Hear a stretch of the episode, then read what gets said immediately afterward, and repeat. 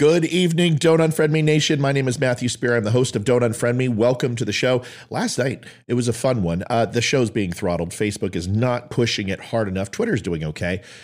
But I talked about Joe Biden before anyone else was talking about it, that the air raid siren was most assuredly fake and that they notified Russia before his visit. And this was all a photo op. Why? Well, because with the 2024 election, the five major topics, and just three of them economy, COVID, border, uh, and then you overall look at the next biggest, it's going to be the state of the world and our place in it and they see Joe Biden as a weak leader. So what do you do? Well, you take him over to Ukraine on President's Day. You go ahead and fake an air raid, air raid siren after warning Russia that if they even jump or got froggy, that we would uh, literally bring the world down upon them.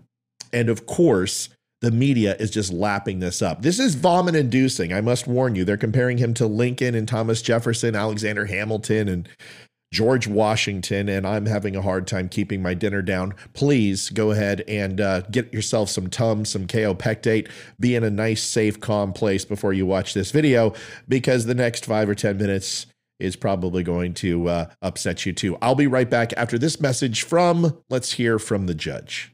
Hi, Matthew. It's Judge Jeanine, and I wanted to congratulate you on the Don't Unfriend Me show at the Dumb Show.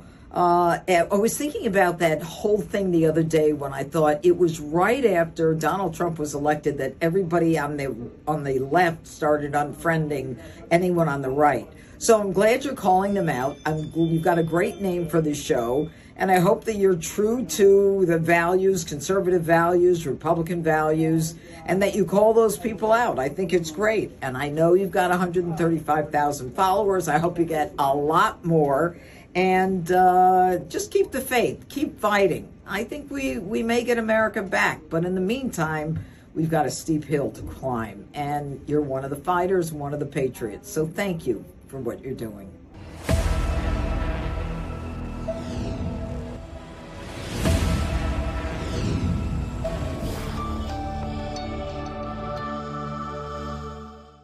You can find us at the dumb show across social media everywhere. Drop the b of course if you're on my podcast listening or you could go to thedumbshow.com you can pick up some cool shirts some hats some coffee all that stuff and stop by pfcflags.com this beautiful flag behind me is made by jason and katie. They work out of their garage. They make amazing beautiful flags and you need to stop by and go see them. Please do that and say hello from me. Let's get into this. This video once again uh, get your uh, get your uh, Dramamine ready. This was on with MSNBC, and I believe Joy Reid, one of my favorites, who's always so authentic and real about what's going on in the world today. She had a historian on, and I'm not going to out this guy because, listen, overall, he's fairly correct with at least the history, not necessarily the comparison. I'm going to go into it a little bit deeper. Let's watch it with no further ado. Yeah, I think what Biden did today goes straight through two centuries of proud American history. So, what he's saying is that this whole thing in Ukraine with Zelensky, where he went to the war zone where they notified Russia ahead of time, hey, we're coming, you do anything, gloves are off and there was an air raid siren that we'll watch the video in a second that was actually in the background. And joe biden and zelensky and nobody moved secret service doesn't come out. It was obviously a staged event. Well now they're taking it not just to use the political points for this but now they're laying it on thick that joe biden is lincoln incarnate. Here's the rest of the video uh, just what you said earlier, uh, Joy. Presidents, you know, let's let's say that LBJ and Nixon used to go to Vietnam, but they'd appear on an American air base that was pretty well controlled. Pretty well controlled, but still in the Vietnam War. Several bases fell in Vietnam. We understand the Tet Offensive, all the things that took place inside Vietnam. It wasn't necessarily uh, the safest place to be, no matter what anyone says. Yes, it was an airbase. It was predominantly removed from most of the conflict. But once again, it doesn't matter. It's a war zone, and that's an actual war. This is a proxy, unless we're saying that the United States is now at war with Russia. Is that what we're saying? I don't think so. But to go ahead and blow off LBJ, who was a sanctimonious windbag, and Richard Nixon, who happened to be one of the best presidents we've ever had, minus Watergate, which wouldn't even get a slap on the wrist today It's not a fair comparison. I wonder if there's another president who we compared to. I went ahead and talked about this last night on June 19th, excuse me, February 26, 2019. Donald Trump went to the DMZ, the demilitarized zone in between North Korea and South Korea. That's the demarcation line after World War II.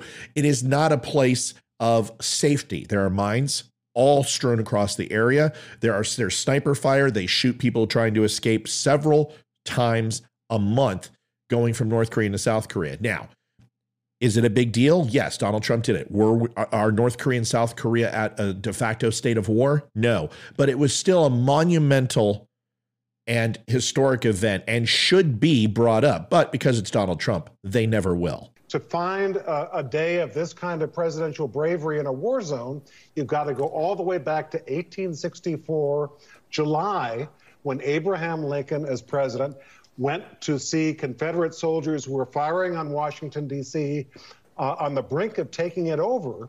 And literally, uh, Lincoln got up, and some guy behind him who didn't know it was the president said, Get down, you fool. and, and, Lincoln turned around, and I wouldn't have liked to be that guy seeing the president's face of, of disdain, uh, asking who the guy was.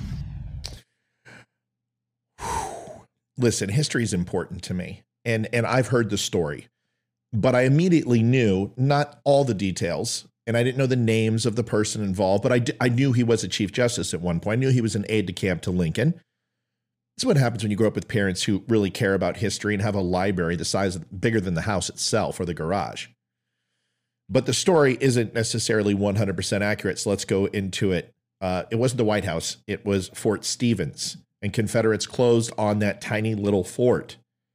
But the person who he's talking about is future Chief Justice, Justice Oliver Wendell Holmes, then the president's aide de camp. Anybody knows what an aide de camp is? It's essentially an assistant. Lincoln knew exactly who he was, and Holmes knew Lincoln personally since he was with him like a modern day body man that the president has today, attached at the hip or his shadow, so to speak.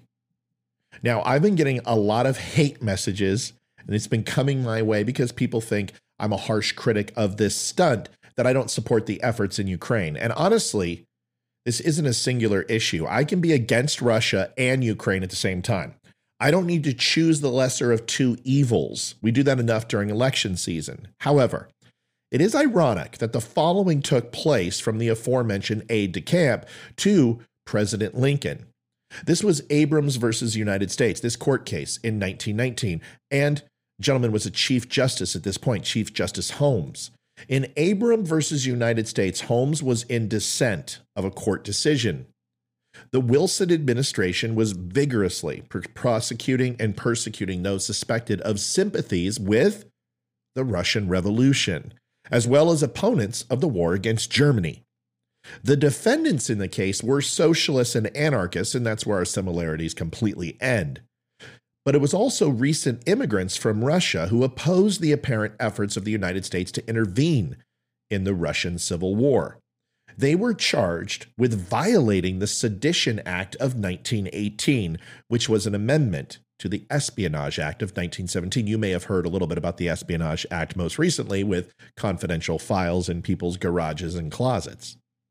That made criticisms of the government or the war effort a crime. Abrams and his co defendants were charged with distributing leaflets, one in English and one in Yiddish. That called for a general strike to protest the U.S. intervention in Russia. A majority of the court voted to uphold the convictions and sentences of 10 and 20 years to be followed by deportation, while Holmes was the only dissenting voice.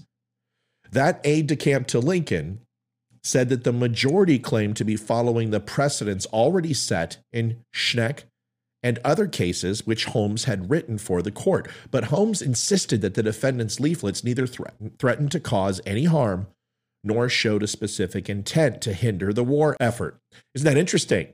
Wonder if my comments are hindering the war effort because I happen to disagree with the stunt that was done and also haven't taken a side like a lot of people because we don't care. We've got enough problems in the United States. Just keep them out of Poland and we'll call it good.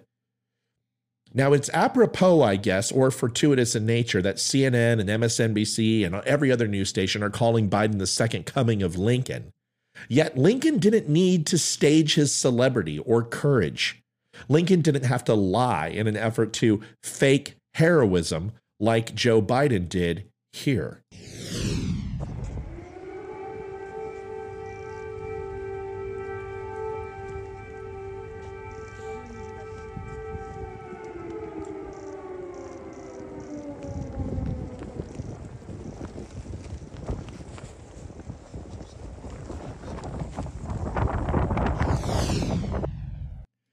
The truth is, Biden is not Lincoln. For the very fact that Lincoln would not have been salivating or gallivanting around France during the hardened times of the Civil War, securing European influence and dollars. No, I imagine if something of the magnitude of Ohio happened on Lincoln's watch, he would have probably moved the day somewhere other than President's Day since they were planning this little visit for over three months. I wonder how long they planned flipping the air raid siren after talking to Russia and telling them to stand down. But alas, this is why the day is often rec- recognized with Lincoln and Washington and was exclusively to the both of them at one point. No, we have another day for Joe Biden, and that's April Fool's Day. Mr. President. Oh, Jesus, don't you ever, ever sneak up on me like that again. What is it, Bob? If Edwards gets wind of this, he'll use it against you in the campaign. He'll try to prove that you're incompetent. I can prove that as well as he can. Mr. President. Nobody told Joe Biden to get down or get into a limo or get into a bunker. Nobody yelled at him and called him a fool and said, Get down, you fool. It makes you wonder did anyone really care or did they know that there wasn't a threat to begin with? Don't forget to duck, Mr. President. Your safety is paramount to America. Folks, thanks for watching the show tonight. I appreciate it. You can follow us at The Dumb Show across all social media, or you can go to thedumbshow.com and also stop by and say hello. Thanks for watching. My name is Matthew Spear. I'll be on live tonight, 8.30, I think, more than likely. Usually Tuesday nights we're not. We're usually there Monday, Wednesday, Friday, but I might jump on tonight. And remember, our recorded show comes out Monday through Friday usually around 7, 8 o'clock at night. God bless. Stop by the show, buy yourself some uh, shirts and hats and coffee for your loved ones. 10% off if you use DUM10, D U M 10. Folks, once again, I will see you tonight or I'll see you on the recorded show tomorrow. I'll go out like I always do with the Veteran Crisis Hotline. God bless and thanks for watching. I'm David Boreanaz with the Cast of SEAL team, and we have an important message for returning vets. We want you to know if you're struggling to cope there's help, and it's just a phone call away. The Veterans Crisis Line is staffed with experienced professionals who know your struggles. There's no greater sacrifice in service to our country. We're able to enjoy our freedoms because of it. Your service is important. You are important. For vets and their families, the Veterans Crisis Line is here to help 24 hours a day. Please call